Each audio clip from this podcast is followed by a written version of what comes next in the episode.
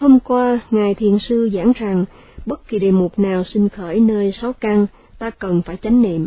Bất kỳ khi thấy, nghe, ngửi, nếm, xúc chạm, suy nghĩ, ta cần chánh niệm. Ở sáu căn là mắt, tai, mũi, lưỡi, thân và ý.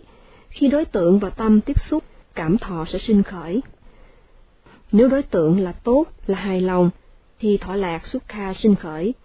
Nếu đối tượng là xấu, là không hài lòng, thì thọ khổ đúc kha sinh khởi.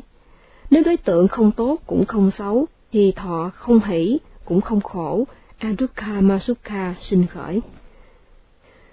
Kinh nghiệm thọ hỷ, kinh nghiệm cảm giác làm cho ta thích thì ta muốn được kinh nghiệm cảm giác này mãi. Khi tiếp xúc với đối tượng hài lòng, ta mong muốn được gặp, nhìn, tiếp xúc đối tượng này dài lâu. Có người khi nghĩ tới điều gì mà cảm thấy vui, thì người này cứ mơ mộng, tưởng tượng và thích suy nghĩ về điều đó mãi. Nói tóm lại, khi kinh nghiệm thọ hỷ, kinh nghiệm cảm giác thích thú, ta muốn được kinh nghiệm cảm giác này mãi. Nhưng khi kinh nghiệm thọ khổ, thì ta không hài lòng, ta bực bội, giận dữ, ta mong đợi ao ước có được thọ hỷ, có được cảm giác thích thú. Khi kinh nghiệm thọ không hỷ cũng không khổ, chẳng hạn như trạng thái an lạc trong khi thiền, thì ta muốn được sống trong kinh nghiệm này, muốn được an hưởng trạng thái này mãi. Bất kỳ khi thấy, nghe, ngửi, nếm, xúc chạm vân vân, cảm thọ sinh khởi. Cảm thọ khổ, cảm thọ hỷ hay vui thích và cảm thọ không khổ không vui là kết quả của những nghiệp tốt và xấu mà ta đã làm trong quá khứ. Tuy nhiên khi ta kinh nghiệm bất kỳ những cảm thọ nào, ta cũng khởi lòng tham ái, muốn có cảm thọ tốt đẹp, vừa lòng. Khi tiếp xúc với những đối tượng tốt và hài lòng như cảnh đẹp, âm thanh hay, ta khởi lòng tham, ta muốn thưởng thức dài lâu. Và càng tiếp xúc kinh nghiệm nhiều đối tượng mà ta cho là tốt và hài lòng, ta lại càng muốn được hưởng thức thêm nhiều đối tượng tốt đẹp, hài lòng hơn nữa. Vì những cảm thọ này là quả của nghiệp tốt xấu trong quá khứ, khi ta kinh nghiệm những cảm thọ này, ta không nên phản ứng lại, ta không nên tạo thêm nghiệp tốt xấu, là nhân sẽ tạo ra quả tốt xấu trong tương lai. Muốn vậy, khi tiếp xúc với đối tượng, ta cần phải chánh niệm ghi nhận đối tượng. Khi hành thiền, bất kỳ đề mục gì sinh khởi, ta cần nỗ lực hướng tâm ghi nhận về đề mục, ta cần nỗ lực ghi nhận đề mục sao cho chánh niệm được thiết lập trên đề mục. Khi chánh niệm được thiết lập trên đề mục, thì sát na định hình thành, do vậy tâm trở nên an trụ định tĩnh trên đề mục. Và khi mà sự tu tập thuần thục, tâm ghi nhận luôn hướng về đề mục, thì sự hiểu biết đề mục Thamma Sankappa hình thành. Khi tâm ghi nhận an trụ định tĩnh trên đề mục, ta phân biệt được tâm và vật chất, ta hiểu được bản chất khổ của tâm và vật chất. Khi năm chi thiền Vitaka hướng tâm ghi nhận về đề mục Vichara, tâm ghi nhận trà sát trên đề mục Sati chánh niệm, Samadhi chánh định và Banya trí tuệ có mặt, thì chúng tạo nên sức mạnh có khả năng loại trừ bất thiện tâm. Khi mà bất thiện tâm bị loại trừ, khi nó không còn khuấy động tâm, thì ta hiểu được bản chất đau khổ của tâm và vật chất một cách thật rõ ràng. Vậy khi dốc lòng tu tập, khi tu tập nghiêm túc, thì sức mạnh của tâm sẽ sinh khởi, trưởng thành và trở nên mạnh mẽ. Và vì vậy, dẫu bản chất khổ nơi tâm và vật chất có khó nhận ra đến đâu, ta cũng có thể hiểu thật rõ ràng. Khi thiếu chánh niệm, bất thiện tâm, tức là phiền não sẽ lập tức sinh khởi.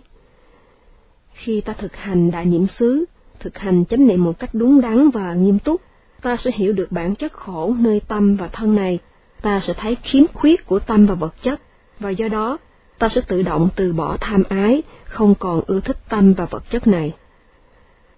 Vậy khi ta thực hành đại niệm xứ, thực hành chánh niệm một cách đúng đắn và nghiêm túc, ta có thể hiểu được bản chất khổ nơi đề mục, và vì vậy tham ái là nguyên nhân của mọi đau khổ sẽ tự động bị loại trừ. Người đời thường đề cao hạnh phúc ngũ dục, nhưng khi thiền, ta cần từ bỏ hạnh phúc ngũ dục vốn tầm thường để có loại hạnh phúc cao hơn nhiều lần so với hạnh phúc ngũ dục. Vậy ta cần đầu tư bằng cách buông bỏ hạnh phúc ngũ dục để có được hạnh phúc giáo pháp cao thượng hơn.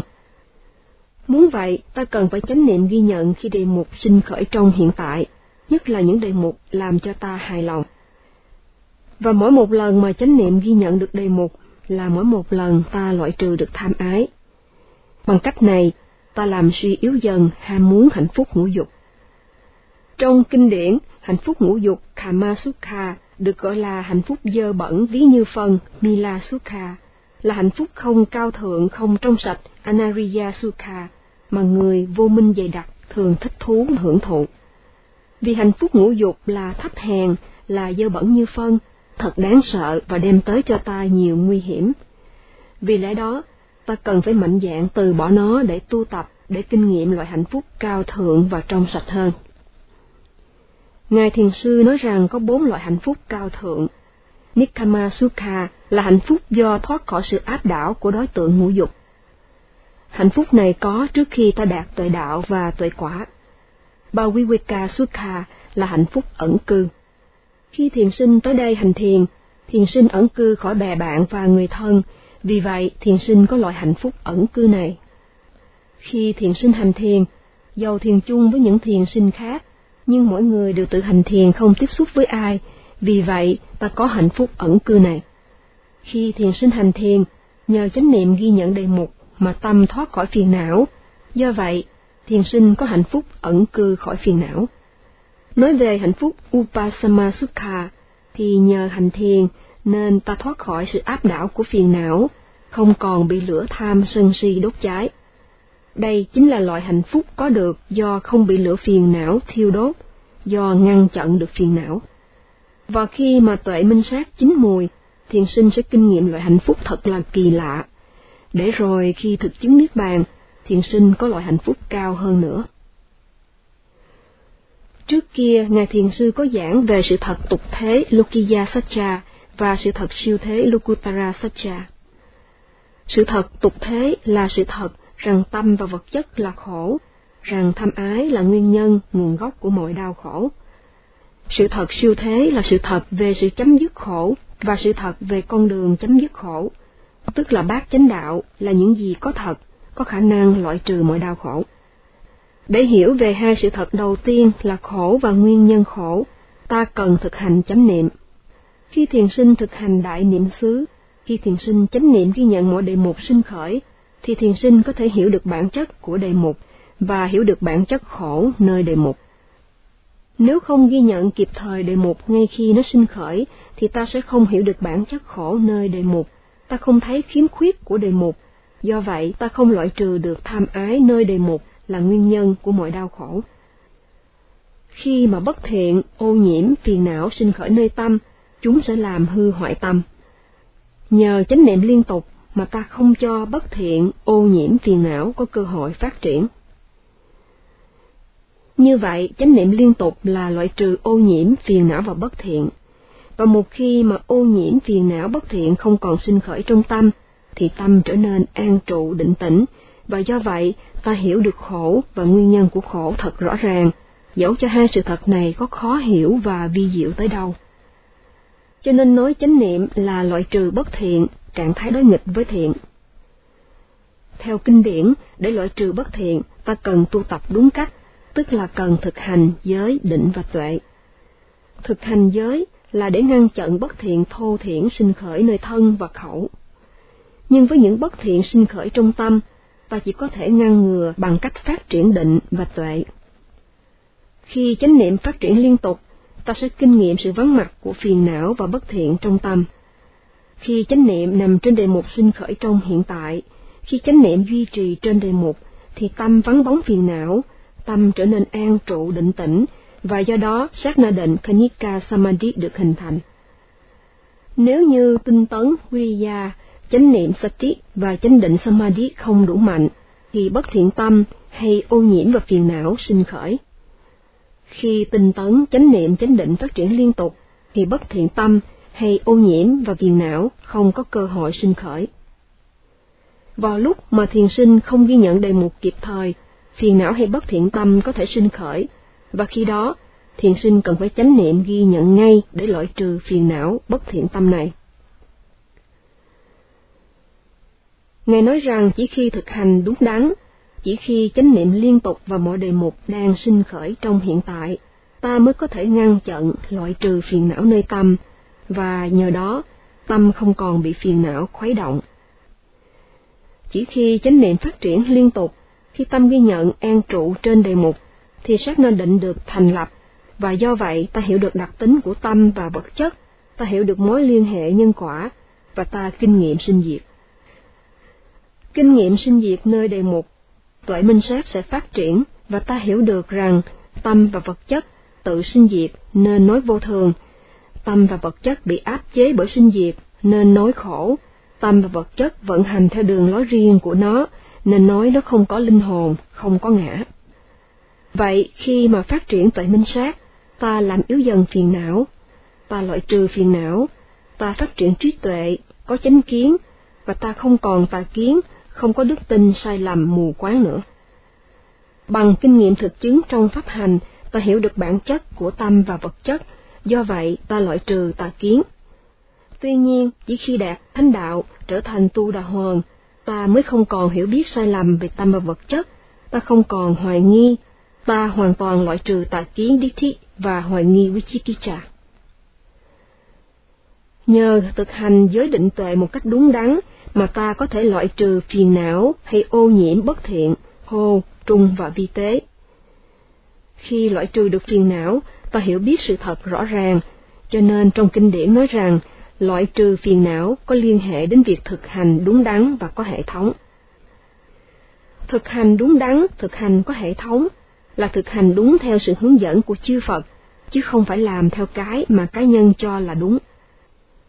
Nếu không có người bạn đạo lý tưởng hướng dẫn, ta không thể hiểu cách thực hành đúng đắn.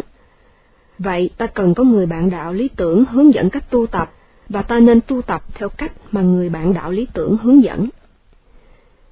Người bạn đạo lý tưởng là người hiểu biết pháp hành về mặt lý thuyết, là người thực hành và tu tập, và tu tập đến một mức độ thỏa mãn. Vậy thiền sinh cần phải nắm vững cách thức thực hành đúng đắn, mà muốn vậy thì thiền sinh cần phải có đức tin. Ta cần có đức tin nơi chư Phật độc giác, chư Phật chánh đẳng chánh giác và các vị A-la-hán là những người đã thực hành phương pháp này, đã kinh nghiệm lợi lạc trong pháp hành này và truyền dạy lại cho chúng ta.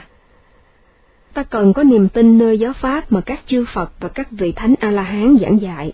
Ta cần vững tin rằng nếu thực hành theo lời dạy của chư Phật, chư thánh tăng này, ta sẽ có được bảy lợi lạc, như Đức Phật đã nói đến trong kinh Đại Niệm xứ.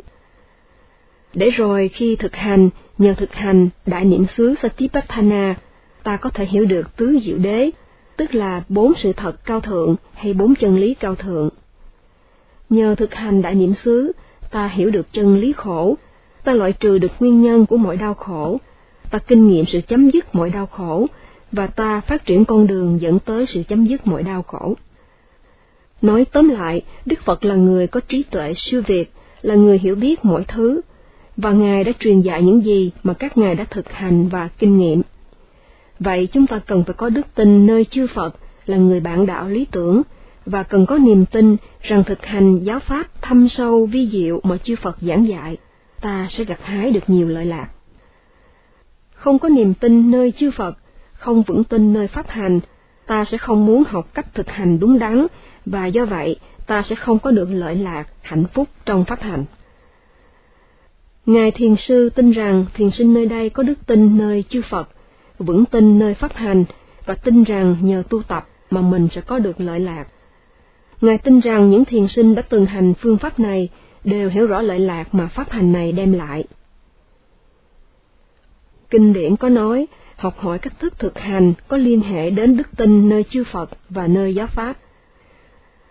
Người thuộc tôn giáo khác, người chỉ tin vào sự tiến bộ của khoa học kỹ thuật không thể nào tin vào Phật và chư Tăng. Dẫu vậy, người này cần tin vào phương pháp thực hành, rằng thực hành theo phương pháp này sẽ gặt hái được nhiều lợi lạc mà Đức Phật đã từng tuyên bố trong kinh Đại Niệm xứ. Dầu cho không tin vào chư Phật, vào tăng đoàn, người này cũng phải cần hiểu và tin vào nhân quả, rằng làm tốt gặp quả tốt, làm xấu lãnh hậu quả xấu, thì người này có thể bắt tay vào tu tập. Và nhờ thực hành, người này sẽ có phẩm chất cao, có thân khẩu ý nhã nhặn, đáng yêu, trở thành người có văn hóa không bị chê trách, trở thành người có thân khẩu ý trong sạch và Ngài sẽ giảng tiếp đề tài này vào ngày mai.